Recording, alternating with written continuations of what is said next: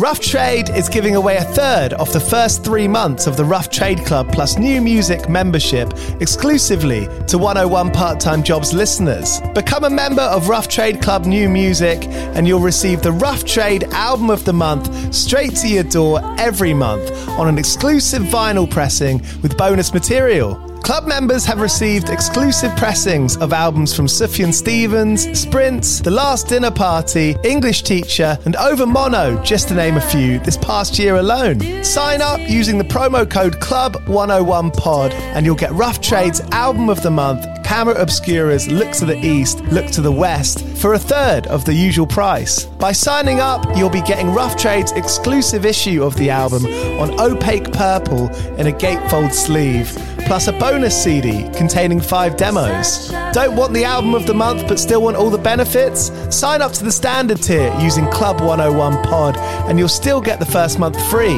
You'll also get free shipping on all orders, 10% off at the bar and on secondhand vinyl in store, and exclusive access to sold out Rough Trade events. So don't hang around. Head to roughtrade.com slash club and sign up with the code CLUB101POD. That's Club101POD and claim money off Rough Trade's Album of the Month today. This offer is for UK residents only.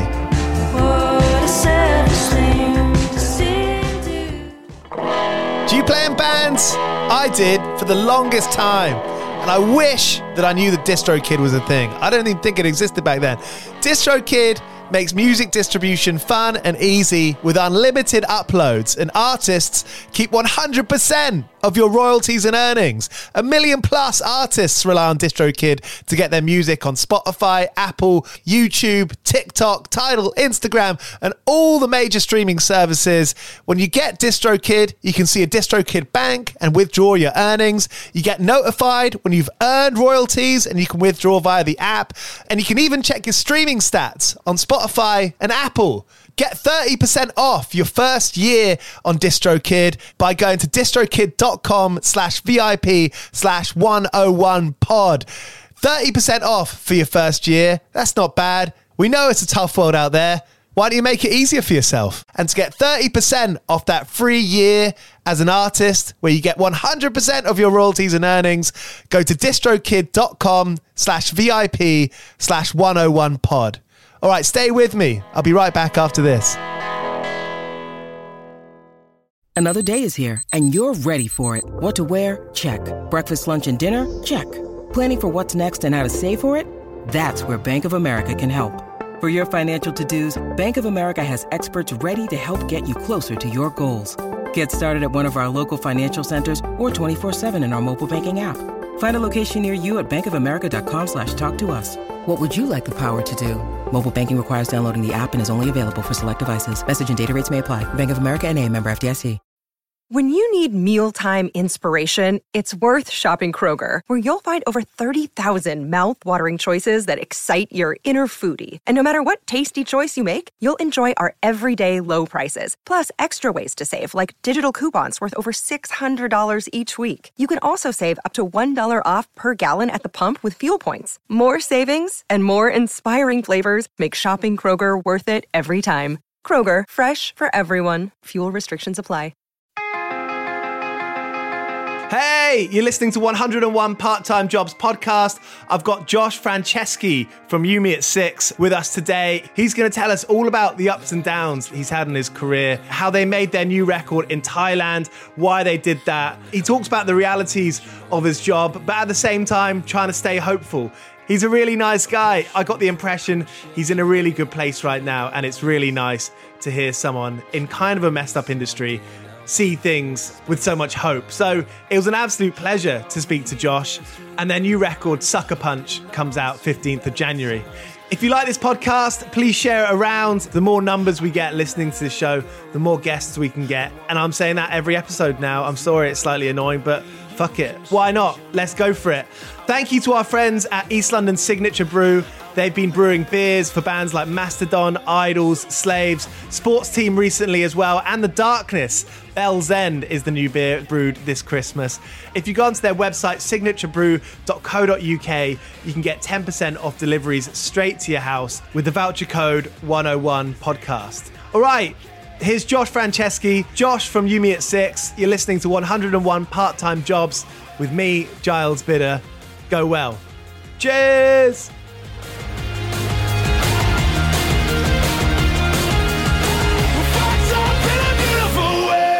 How much does your life change when you announce a record? You've just announced Sucker Punch, you know, at the end of September. How much does your life change, or does it not at all?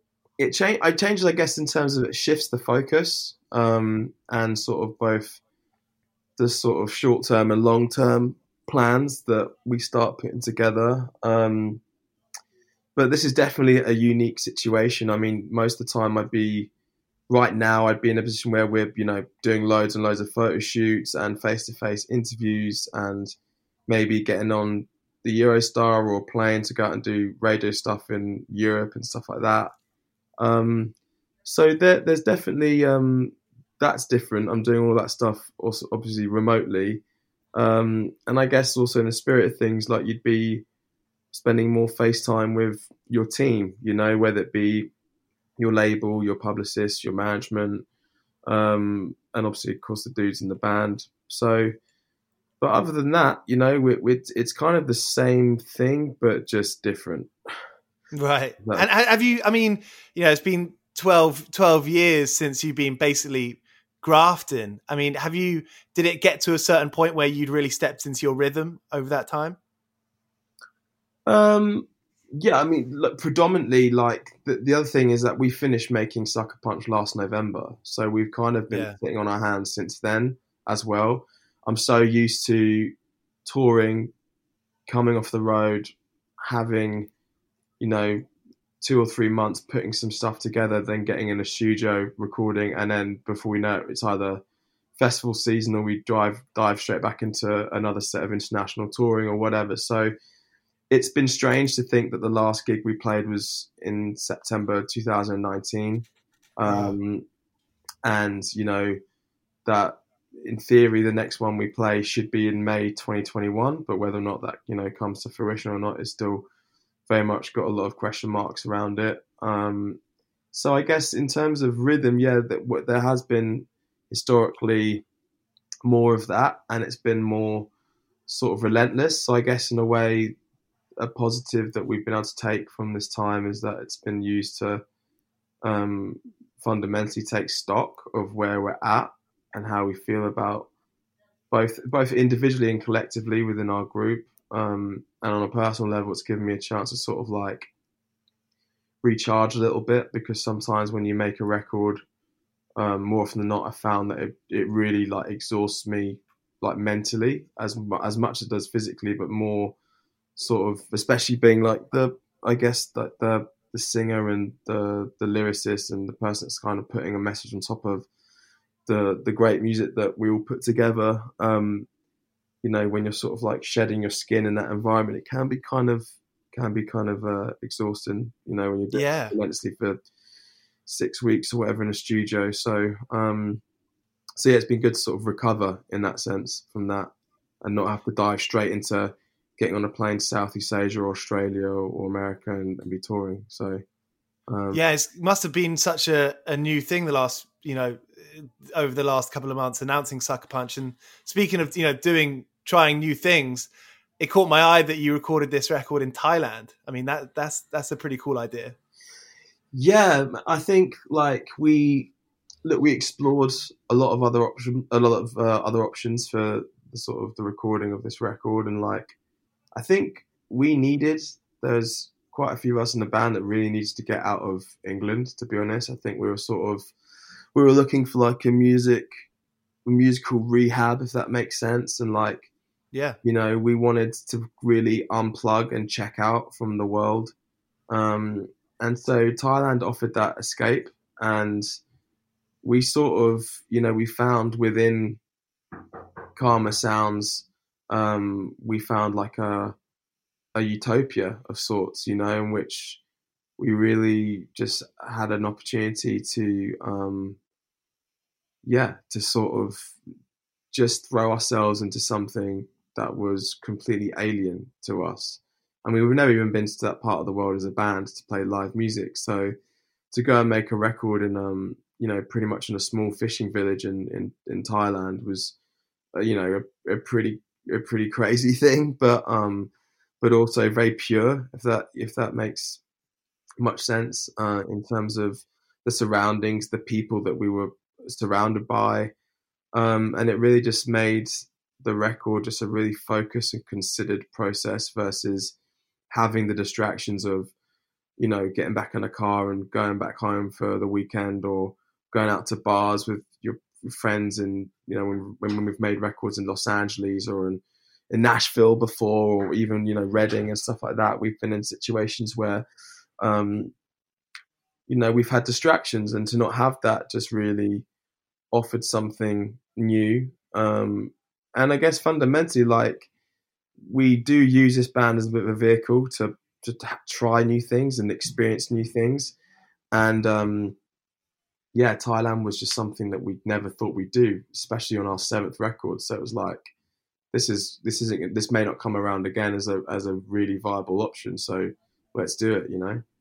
For real. And it just makes me think that, you know, we all know going on holiday, you put yourself in a different culture. You can never underestimate that kind of good feeling or, you know, those kind of um, those inspirations you draw out from being in a particular place. Especially, I mean, you know, it's a complete cliche to say, but you know, Grey Britain or whatever. I mean, the record is such a. I mean, it's got a real party sound to it. Yeah, I think like, I mean, that kind of stems from, um, you know, the different, uh, the different sort of spaces that we all come from musically. I mean, especially over the last sort of four or five years, you know, um, I think if you were to ask Dan, our drummer, what his favorite rock record is of 2020, I, I don't think he'd have an answer for you, just purely because he just doesn't in, exist in that space. Like he listens to mm. dance music, you know, and, and and has been making dance music for the last sort of four four years or so. Um, and I'm very much in a you know my favorite artists are, are people like Frank Ocean and and J Cole and uh, you know it and I listen more predominantly to R and B and hip hop. So it's kind of um, it's a clash of those cultures and those genres on this record. And I think, again, you know, going back to why we made the decision of going to Thailand, it was like, you know, we're going to make a record here in, in the tail end of October and November. Like we we know what the weather's going to be like in England. We know what that's going to feel like. You know, really mm. short days, predominantly cold, grey, miserable, and um, so again, it was a pretty pretty easy choice when it came down to it um, of going to yeah. you know essentially uh, paradise or a slice of paradise. So um, yeah, it, the, the, the vibes are good when we were making the record, um, and it was pretty. There was a lot of work, but it was like effortless. Like you know, when you really love what you're doing, it doesn't feel like you're stressed by it or you know um, that there's a, a negative spin on it when you're really sort of inside something and it feels like home then it doesn't really matter what it is as long as you feel that way about it. So and we've made records in the past where you know we just haven't been in that place man. It's we've been surrounded by stress and anxiety and sort of the fear. And I, one of the main taglines I've been saying about this record is it's a record with no fear whatsoever attached to it you know? We we really don't feel any pressure to have put together something that wasn't hundred percent what we wanted to make, and um, and we trusted the fact that we were we were rolling the dice on you know the majority of this record sonically and the songs we were making. We know that we have an appreciation and understanding for the fact that it's not necessarily you know what people have heard us do before, but it's I think people appreciate a real version of yourselves, you know, and whether it's different or not, they just want something that's completely unfiltered, and that's what this record is. I think you know you talk about those times in, and everyone has it in life no matter what you know you're doing for as as a hobby or as a job whatever you're going to go through some difficult times you know some um, some dense times and i think listeners of this podcast appreciate the fact that you know when i when i speak to bands i can ask them about those hard times you know because at the end of the day it's always going to happen i mean unfortunately as a, in a job such as yours, it's part of the role to. I mean, you can make it part of your role. I guess you can opt out of it, but putting on a brave face, you know, and being like, yeah, we're you know traveling the world, having the best time. but I mean that's not the reality, is it? No, look, I mean, first and foremost, I would say that, that it, being a, a, touring musician and, a, and like a recording artist, like you you go every time you go into a new phase, you're going into like uncharted waters. You know, like you don't really know what's going to happen, and you don't know that when when things are going good, you've just got to go. You've got to run, and you've just got to keep going and going and going. And that's why sometimes you get artists been like, I've been touring for two and a half years nonstop. You know, because when it's good, it's good, and you don't want to. It's not. You don't always. Uh, you're not always in the. You're not always in the sun. You know, so you've got to kind of. Um, when you're there, you've you've got to make the most of it. And when you're having your moan, you've got to make the most of it. And but there are some grim realities to touring. You know, I think there's a um, a preconceived notion about what that looks like, uh, and that it's all quite glamorous and um, you know we live in the high life, but that's not really the truth of it. Um, I'm sure if you're Ed Sheeran or um, you know I don't know Ariana Grande, maybe that, that is it's five star hotels and PJs, and that's and that's great, good for them. But like, you know, festival season for us looks a lot like uh, getting the Paddington Express at five thirty in the morning to go to, you know, Terminal Five to go and play a festival in Poland, in which you know, you, when you land there, you're driving three and a half hours out to the site because it's in the middle of nowhere.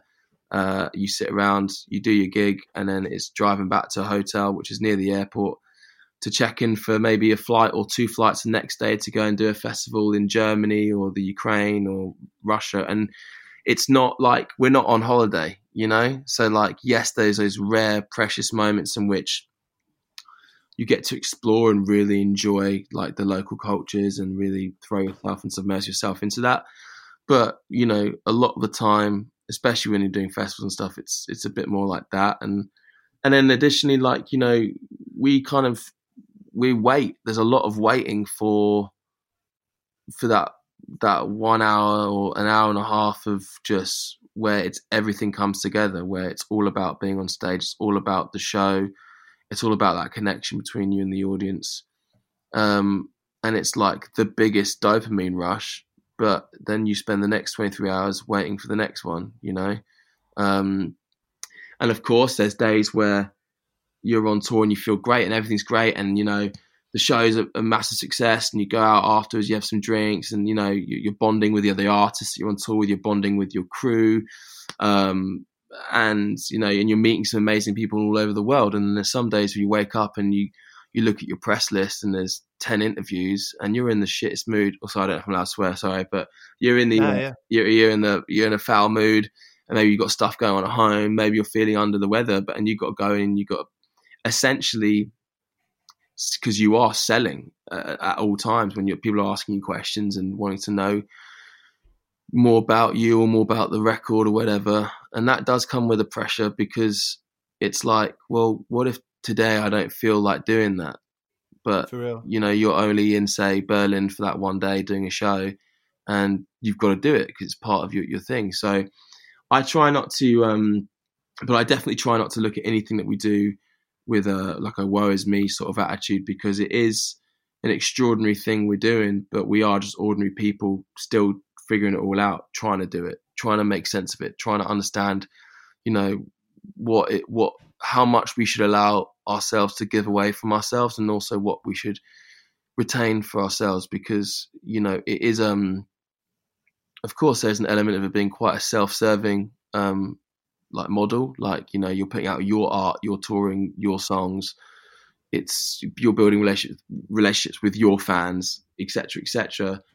But then there is also a point where you're like, well, how much more can I give of myself today mm. after doing a gig and there's hundreds of people outside the venue and they want more. They want more of you. They want more pictures, more autographs, uh, but they also want more of you just as a person. I think that I think it's important to have a healthy relationship with that, and and but it's also important to remember that you know we had, for example, we had a situation on our, uh, our last European touring cycle where it was a great tour. We're having some amazing shows, you know, and uh, and then we got to playing our first ever gig in Slovakia, and um, we were booked in like a thousand cap venue, and I think the pre-sale was like forty seven tickets, and so we're all sitting there on a Sunday night, snowing. We're in the middle of absolutely nowhere in Slovakia, and we're like, we like why why would I go to work today? You know, in that sense, like you start going going inwards and start feeling like, oh, why has this happened? You know, how are we supposed to go out and do X, Y, and Z? And then at some point, one of you wakes up during those conversations and goes,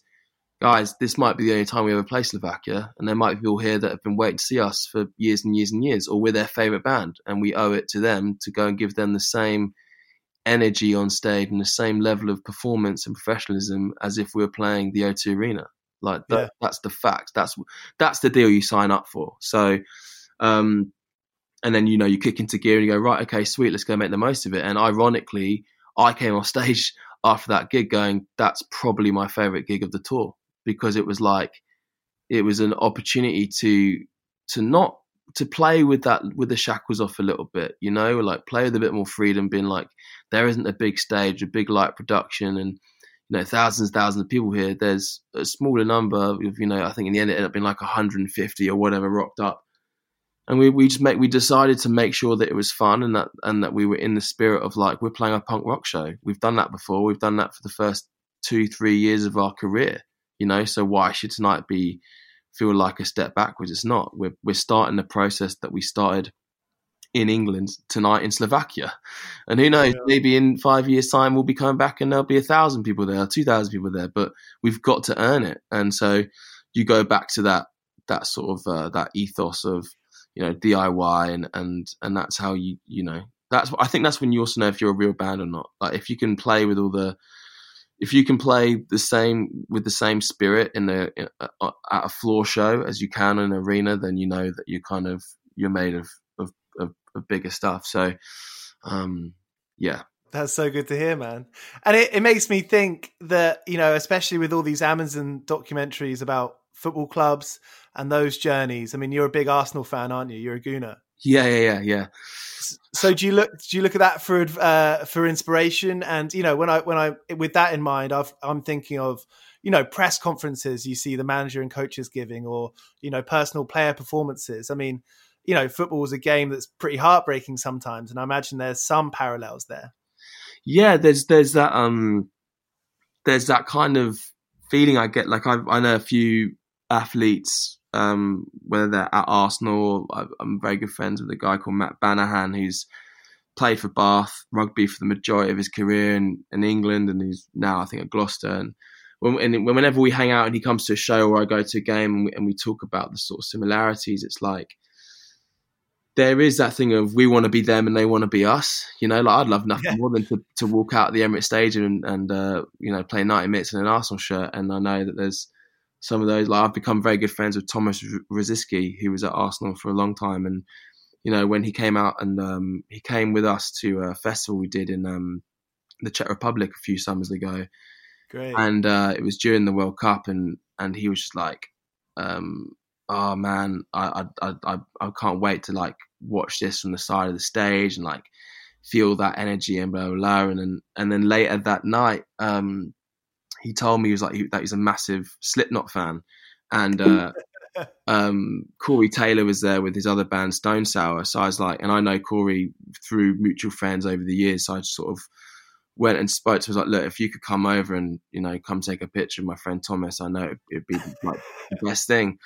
And uh, and yeah, like we we we, we hang out for a bit with him, and then Thomas was like, right, that's it he started he started doing the rounds, calling all because uh, he he was the captain of the Czech Republic for a long time. So he he um he called wow. up loads of loads of people and was like, right, we're take we're going to show the U six lads how we do it now in the Czech Republic. Now I'm retired, I can sort of go out and have some drinks and stuff.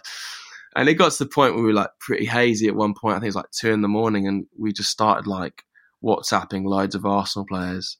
And um, I think we I think England, England were about to play Colombia, so I was like, so we sent David Ospina a video of all of us being like, "We're going to beat you," all that sort of stuff. I don't think I don't think he was happy with it, to be honest. Um, oh! In the end, but uh, yeah, there's um, there's definitely there's definitely that thing, and I, I think that's why I think uh, musicians and, and athletes they do understand each other in that sense that there's you know the pressures that can come of those big games or those big gigs, and then also the, you know the heartbreak of say like not getting the contract that you want at the club or being left out on the sidelines or being on the bench. And then you know being that band on who on a major label who's had success and then suddenly is getting frozen out you know like it's there is that that thing of that's the industry side of music which is is really challenging and i think um, that's when you need to be able to lean on one another within mm. our group and and i think yeah there's um there's a lot of there's a lot of heartache that comes with with music and being in music, and there's a lot of disappointment. But I think again, we know what we signed up for. We didn't know exactly to the extent or the magnitude of some of that stuff, but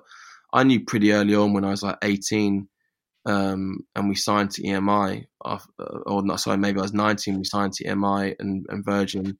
I knew then that like when you're sitting in a room having contracts put in front of you where it's, you know, hundreds of thousands of pounds on the table, and you're signing these contracts, like it's it's gone very quickly from it's all a bit of a laugh booking shows through MySpace to now signing multi-million pound record deals and and being you know people investing a lot of money in you making and you've got to deliver and you've got to go out and work and it's not you can't turn around and go oh I don't like what you're well you can turn around and go I don't like what you're doing here but you know we had a situation at one of our labels where we just come out of the the first week of sales and we had a midweek number one all week. We ended up being number three, and and the head of the record label was like, you know, I mean, for us, we like this is the biggest thing we've ever had at this point. We know we couldn't believe that we'd had a number three record, and we were up against like Adele and James Morrison and artists. Wow. We're selling a lot of records that week, and we stood up and we were counted, you know, and we were part of that. And um,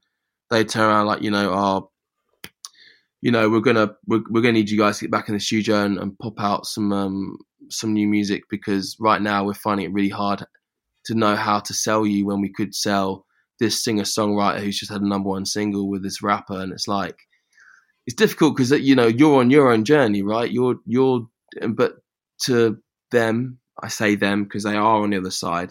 Every now and then you meet people that you're like, now you're my people, you're part of our tribe. But for the most part, they're work colleagues, you know. Um, and there is obviously a human element where you like each other and that, but like, you know, at the crux of it, you are an investment and you're either a good investment or a bad investment. And they're not really too keen on sticking around for times when it's difficult. And if something's easier to sell and for them to get their return quicker, then uh, they're going to do that. And I think that's why guitar bands, you know, we talk a lot about the growth and development of guitar bands uh, in the music industry. And, you know, how often now do you get a band that is found at a young age and the record label commit to them for five albums, you know, three, five albums where they're saying, we know we're not going to make millions of pounds off you off the first record. Even like the bands that have come through, like if you look at the last five years, you look at like bands like Blossoms, Catfish and the Bottlemen, and okay, 1975 have, have, have done it pretty much predominantly through their own stuff, but Royal Blood, you know, the Foals, um, Foals went from being like a sort of the sweethearts of like the indie scene to now headlining Reading Festival and playing the Pyramid Stage, you know, and, and having them on records. It wasn't always like that for Foals, and it wasn't always like that for Royal Blood or or Catfish and the Bottlemen or whatever. And it's like, but now there's just this what feels to me like a constant pressure. People are, aren't going to com- record companies and staying there for 10 years. You know, they're going there, and really, if they're not producing something that the, the head honchos want to see within 24 months, they're gone and they're finding a new job because that's it. It's like, you know, why right now you even look at the top um, top 50 songs on Spotify. I think you do you do very very well to find some guitar music in there, or that comes from those roots. You know, um, I think there's this narrative in in rock music that you know you were gonna maybe do an EP and then a first album, and then you know that would be the quote unquote hard work, and then someone else would swoop in and make your career. But it just doesn't seem to be the way anymore. I mean, I don't know why I think of Billie Eilish, but I I think of Billie Eilish in the way that she just made a, a fucking amazing record. She mm. put the work into making that record, and I guess my question is do you think there's more of an element in in guitar bands uh, or, or kind of alternative music where you've got to take it into your own hands? I think there's de- there's like a, a bit of an attitude issue in um in in that sense. I think look, Billie Eilish in, in, in, her own right is like a generational talent. You know, like mm. that that comes around. You know, very very rarely, especially with the age that she's at and what the the quality of her craft and the risk taking that she does in that craft. But she's obviously got some people on board with her that are that trust her, you know, completely, um, and give allow her that freedom. I do I do think that look, I've been I've been now January well the year of 2021 will be our will be 15 years since we started the band you know when we are at school and I've seen a lot of my mates come through and we've toured with them or we've just been in the same scene and I've seen them come and I've seen them go and I recognize the ones that are either still here and yes there is also of course a huge slice of luck right place, right time, right people on board? Do do do the do the public connect with your story, with what you're telling them? Do they smell that it's forced, or do they love the fact that it's so authentic that it and it's so, you know, like okay, again, I, I've already spoken about it, but you look at Catfish and the Bottlemen and look how people took to that band. It's like people wanted a band that reminded them of the great indie guitar music from you know early 2000s you know and and we'd been screaming out for about that for ages and then they came and it, it was a cleanup job you know like it was no stress. But then you go and talk to van mccann and you understand i've known him since he was when i went and saw them at dingwalls years and years ago we spent a lot of time talking. You, you won't you won't meet a harder working dude. Like you just mm. won't and i look at you know bands like bring the horizon or enter shikari who we us three bands have been on on the scene since MySpace. Yeah, you know, like in 2005, 2006. Again, like you will probably you'll find you'll find it quite difficult to meet people that have that work ethic and that determination, um, and also have never believed in their own hype. You know, like even now, if you speak to to Ollie or Jordan or Pickles from from Bring Me, like they'll turn around to you and be like, "Yeah, we're just normal lads from Sheff who are doing what we want to do." and we work hard and that's it, you know. And it's like I've seen bands where they've been. So my advice to any you know up and coming musician that potentially is listening to this would be like, you know, don't get bogged down in, in the bad times, but don't believe your hype in the good times, you know, and like just keep. It's easy to say stay humble, but I mean, like you know, yeah, yeah, yeah. Uh, but really, it does come down to it. It comes down to if you if you um if you take your eyes off the prize, and it depends what how you measure your own success. But like, don't get carried away in the the stereotype of being a rock and roller, you know, because that's dead and that's been dead for a long time. Like, have a good time, of course, and like, trust me, we have our own reputation for being animals when it comes to you know drinking and partying and having a good time, but we we in the early days recognized a lot of our peers were doing that. And then i was watching their show the next day going you sucked today. Like mm, yeah. you didn't you didn't you sounded bad singing. You guys were sloppy as hell. Um, and you were playing like you were hungover. And so i remember early on we were like guys we can't afford to do that. We can't be that band that like because at this moment in time we're not the best band here we're not writing the best songs but our drive and our energy and our live shows and our charisma both on and off stage is what is people are, are, are relating to and feeling so we mm. we can't afford to turn up and play badly live and of course we have like don't don't get twisted like we sucked for a long time until we got better and better and better to a point where we know when we're going to have an off when we're having an off day and we know exactly how to pace ourselves throughout that show or you know as as all as all singers do, put the mic out to the crowd, so to speak. Like if you're having a bad day, but there's respect with what we're trying to do, and I think that in in the rock world and and in sort of there is that sort of um I don't know, maybe I'm being a bit harsh, but I do feel there is that there's an attitude where it's like, well, um, this should have happened already, and everything we're getting we deserve. And those bands usually don't make it past an album. Mm.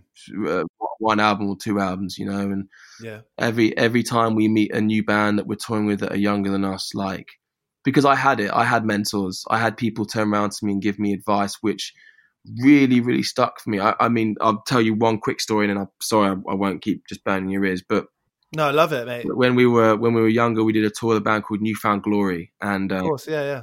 And uh, growing up for us, like Drive-Thru Records, you know, Fueled by Ramen, and it was those record labels that we were listening to, and the, the, the bands that were on that, we were like idolized. And we got, I think, five or six shows with New Found Glory on this tour. We played a gig in in Portsmouth at Wedgwood Rooms, and and in between every song, people were booing. We had bottles being thrown at us, people chanting for New Found Glory.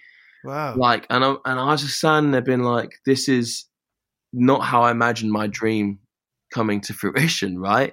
Yeah. But I think I said something on stage like yeah, before the last one. I was like, "We've got one more left," and um, I know some of you out there are pissed off because we're doing what you want to do, but why don't you get in your get garages or get in your rooms, write some fucking songs, and maybe one day you'll be good enough to be on stage in New Found Glory. Played our last song, went off.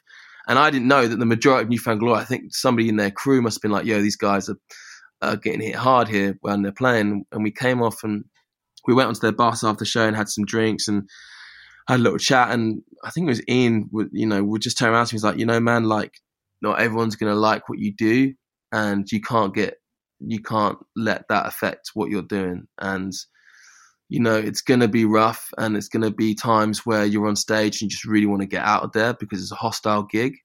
Um, but those are the gigs that are shaping you for when you're ready, you know, for when you're ready to take that next step. And it was all part of our teaching. And when we were touring with Paramore and Fall Out Boy and the times that I've been, you know, around people like Dave Grohl and had conversations with him, um, and, you know, it, it, that stuff's priceless. So I think to be able to hand that down, that's the thing I try and remind when I'm when you know I've met quite a few young bands over the last, in particular, the last sort of five six years, where I feel like I'm in a place where I can give some sort of advice. Mm. It's like it's mainly about talking about attitude and spirit and like you know remembering the basics. And when you're just because just because you've played your first gig in front of more than like 500 people, don't think you've made it. You know, like you haven't. That's one gig. You know, if you go and do a year and a half of touring and you've played to over 500 people, a 1,000 people, then be like, right, what's the next step? Every time, yeah. every time we did a headline tour when we were coming through, we were like, no, no, we've got to go bigger. We've got to aim for bigger, bigger, bigger, bigger. And obviously, we were lucky that our fan base reacted and wanted that too for us. But every time we did something great, I remember coming off stage at Wembley Arena when we did our Final Night of Sin show there. And I was like, I'm not going to be satisfied unless our next album is number one. We're in the O2 and we're playing the main stages at Isle of Wight and Reading, big slots. And that's what we, and, and so we sort of like manifested this thing where we were relentless in like what we were trying to achieve and we just didn't stop working until we got there. And I think it's almost like not being satisfied. Like you can enjoy the moment and think that's great, but like you just always got to want more because if you don't want it, somebody else will want it and they'll just come take it, you know? Um, so. Is that something that you're at peace with, that idea that you're just always going to want more? Yeah, dude, I've, I've, but not in like a, not in like a negative way, but I've, you know, I've got friends that have headlined, you know, Reading or, or, or, or played stadiums and they, they're still not satisfied because it's like, and because when you get to that moment, you almost go on autopilot. I mean, I remember when we, when we headlined um, the O2, I was like, I was like, wow, this is sick. And like, we've done this with All Time Low. What an amazing thing to put together. And they're an incredible band and they've got a massive fan base. And we're doing all right. And we've got a, a growing fan base. And we put it together and we're both here. We both couldn't done it without each other. But I remember like being on stage and all that, that whole tour, all I was thinking about was A, why did I play five aside and break my ankle two weeks before this?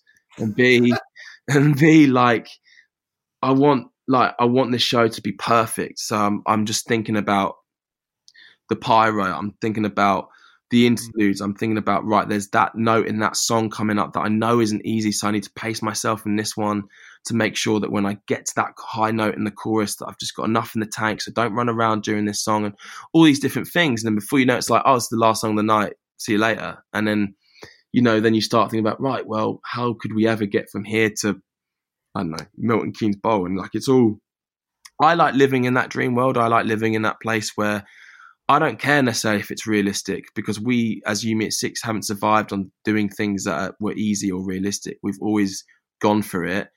And there's been times we've made mistakes and overshot it, and there's been times where, you know, we've had to sit there and, you know, swallow a pill that we didn't want to.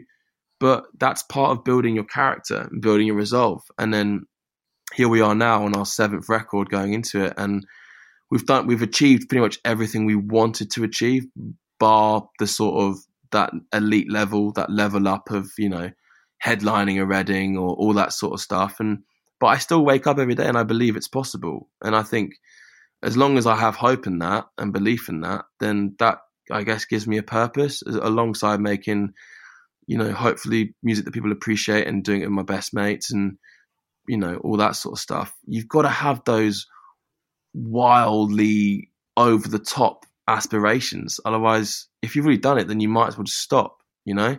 So that's kind of the, the way we look at it, and I just feel very fortunate that we've done what we've done, and I wouldn't, I wouldn't, ta- I wouldn't change any wrong turn we've taken. I think everything we've done was always going to go that way, one way or the other, you know, and um, yeah, I, yeah. I just think that it's the music industry. Like I, I've, I've, I've come to peace with the fact that it's, it's, you know, not a um, it's not an easy place, but there are some amazing people in it. You know, you, you have these amazing moments with people where you connect. It might be doing an interview, it might be with the head of your label, it might be with your radio plugger, or you know, mm. you know, you never know what's going to come. And there's going to be times we thought, oh, I thought that person had my back, and they've just completely, you know, stabbed me in the front. You know, um, so yeah, but you've just, you've just got to accept it for what it is, man. It is it's it, it, it can be what you make of it, and it's all about you know your mental state and yeah, as I said, just trying to just trying to enjoy enjoy the ride a little bit as well, man. I spent a lot of my early years when we were having a, some some good moments, not really enjoying them because I was just so worried about what was next, you know. Whereas now I'm far more like what will be will be, and we're gonna ride, we're gonna ride it anyway, you know. Is that would you say? I mean, of all the you must have learned so many lessons. I mean, you've basically grown up in the band. I mean, what's the most you know? What's the most recent big lesson you think you've learned? Uh, self acceptance. I think in the sense that it's all right to be wrong, but be accountable, and it's all right to have been right all along, uh, and to not begrudge those that didn't jump on your on your wavelength. You know, like it's it's about we we we're working essentially in a in a people driven industry, right? It's all about connecting and like working towards something with one another. And sometimes I'd get, and I have, I even now I have moments, but like for, for large parts of our career, like I've just been frustrated at, you know, at things not falling into place the way that I envision them, and then I start like either being angry at myself or angry at those around me for not making that happen. Um, and I and I think that I've been far too hard on myself over the years in terms of like the pressure that I've put on myself under and been like, why haven't you risen to this occasion in this way, and why have you been weak in that moment, and why have you done that, and blah blah blah. And I think now it's like when you get to a certain point where there's going to be. I mean, there's also like the argument to say that like for large parts of our career, the conversation of mental health just wasn't happening. Mm. You know, like and and now like it's cra- it's crazy some of the conversations that I have not only with the other lads in the in the band, but the conversations that I feel comfortable having with my peers, people I work with, that that before would have maybe been mistaken as oh, he's just in a shit mood and he's just trying to be difficult, you know, versus and vice versa. So now I recognize like, hey, before you jump on the bandwagon of this person just, you know, deliberately being difficult and a bit of a dick, maybe there, there's something else going on and maybe you should explore that before you um before you try and take it on, you know? So um yeah, I just think that and also again I think going back to a conversation we are having earlier on about what this year has presented. It's presented an opportunity for people to do a bit of growing up, I think, and growing up in a in in the sense that you know there's one planet, there's several different species, but like in the in terms of the human race, like we all we all have responsibility to be better towards one another. Like we really need to take on board the fact that what a hit this has been for everybody. You know, like nobody has, maybe except for the very, very, very, very rich. Um, no one's gone unscathed in this situation, you know, um, and it's about just like sort of nurturing people and looking after one another a bit better and and having a desire to be a bit more compassionate. Like I thought I was a pretty um, compassionate person anyway, but this situation has definitely made me think more about just what I want to do with my time and, and how I I've sort of interact with others within that in that time. So yeah, I think the the the last fifteen years that would be the lesson I've learned the most is that like you know I've, I think I've I've learned how to understand myself, but also people a bit better, and and that it's how to measure expectations of not only myself but others as well. Josh, it's been so good to chat, man. It's you've you've said so many things that I've like thought, fuck yeah, that makes me really inspired, man. Thank you so much for for being up for coming on here. Of course, brother. Thanks for your time, man. I really enjoyed speaking with you. So um, yeah, wicked. You sound like you're in such a good place. I think so, man. I think considering, um, but yeah, you again. It, it goes back to that thing of like been just really, you know, I've been journaling journaling a lot during this time, um, writing a lot of music, doing a lot of walking, and again, like I would say that you know, trying to preserve your physical fitness does ultimately go towards your mental fitness as well.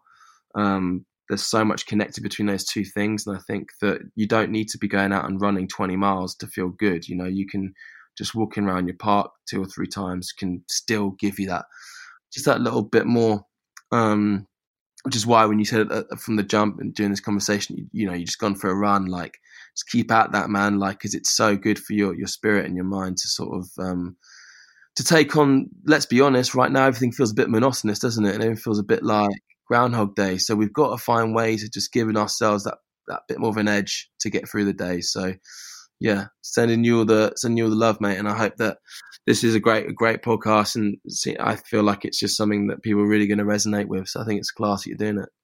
Thanks so much, dude. Just to end with, have you got any um, suggestions, any recommendations of podcasts or books you're into right now?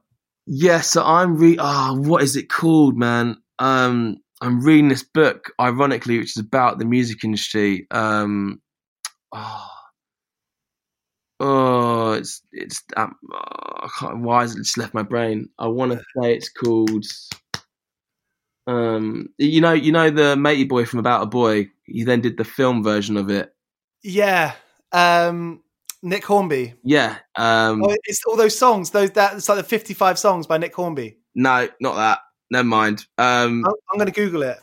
I think it's Nick- oh, oh, no, kill all, kill all your friends or kill all. Oh, right. It's basically a, a story about um the, working in the music industry in the nineties, and um, this A and R guy, like, I mean, it's it's it's debauchery throughout, basically, and it, but it is like a bit of um, a screenshot of what it was like. I think when I spoke to people that were in the music industry in the nineties. Um, but yeah, it's a it's an interesting thing, and and for podcasts, I would go. Um, my friend uh, Chris Stark and Peter Crouch um, uh, the Pete Crouch podcast, which I've always enjoyed. Because again, if you're a football fan, it's Pete has got a lot of um, a lot of insightful anecdotes of what it's been like, you know, playing at the very top and really funny stories. So I always, I, went on holiday, I think, a few years ago, and I listened to like the first three series on my on that holiday, just sitting by wow. the pool, just pissing myself. So he's a funny fucker, isn't he, Peter Crouch? He is, man. He's a top guy as well. We we did Crouch Fest a lot, not last summer, the summer before when they launched it.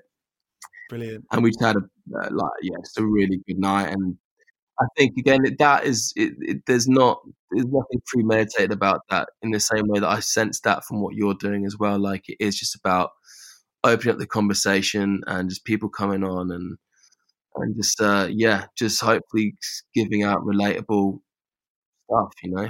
Josh, thank you so much, man. I really appreciate it. Appreciate your time too, man. Take care.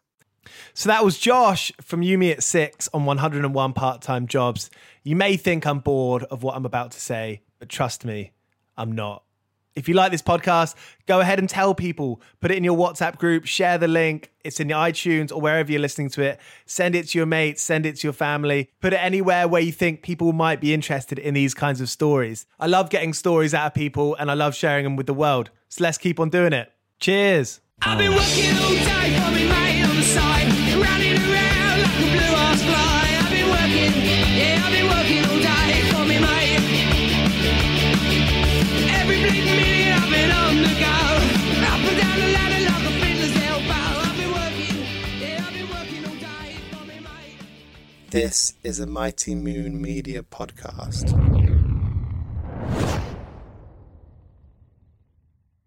Everyone is talking about magnesium. It's all you hear about. But why? What do we know about magnesium?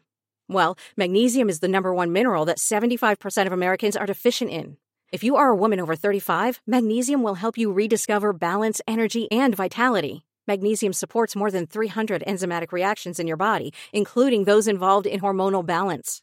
From functional medicine doctors to mental well being and female hormone experts, we all know that magnesium is the one mineral to improve all aspects of well being and health. But which one?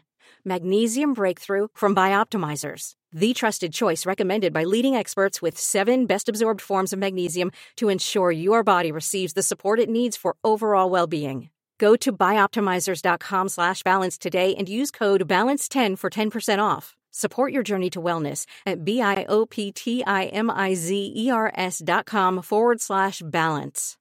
Magnesium Breakthrough from Bioptimizers, your foundation to optimal health and vitality. Judy was boring. Hello. Then Judy discovered ChumbaCasino.com. It's my little escape. Now Judy's the life of the party. Oh, baby, mama's bringing home the bacon. Whoa, take it easy, Judy. The Chumba life is for everybody. So go to ChumbaCasino.com and play over 100 casino style games. Join today and play for free for your chance to redeem some serious prizes. ChumbaCasino.com. No purchase necessary. Void where prohibited by law. 18 plus terms and conditions apply. See website for details.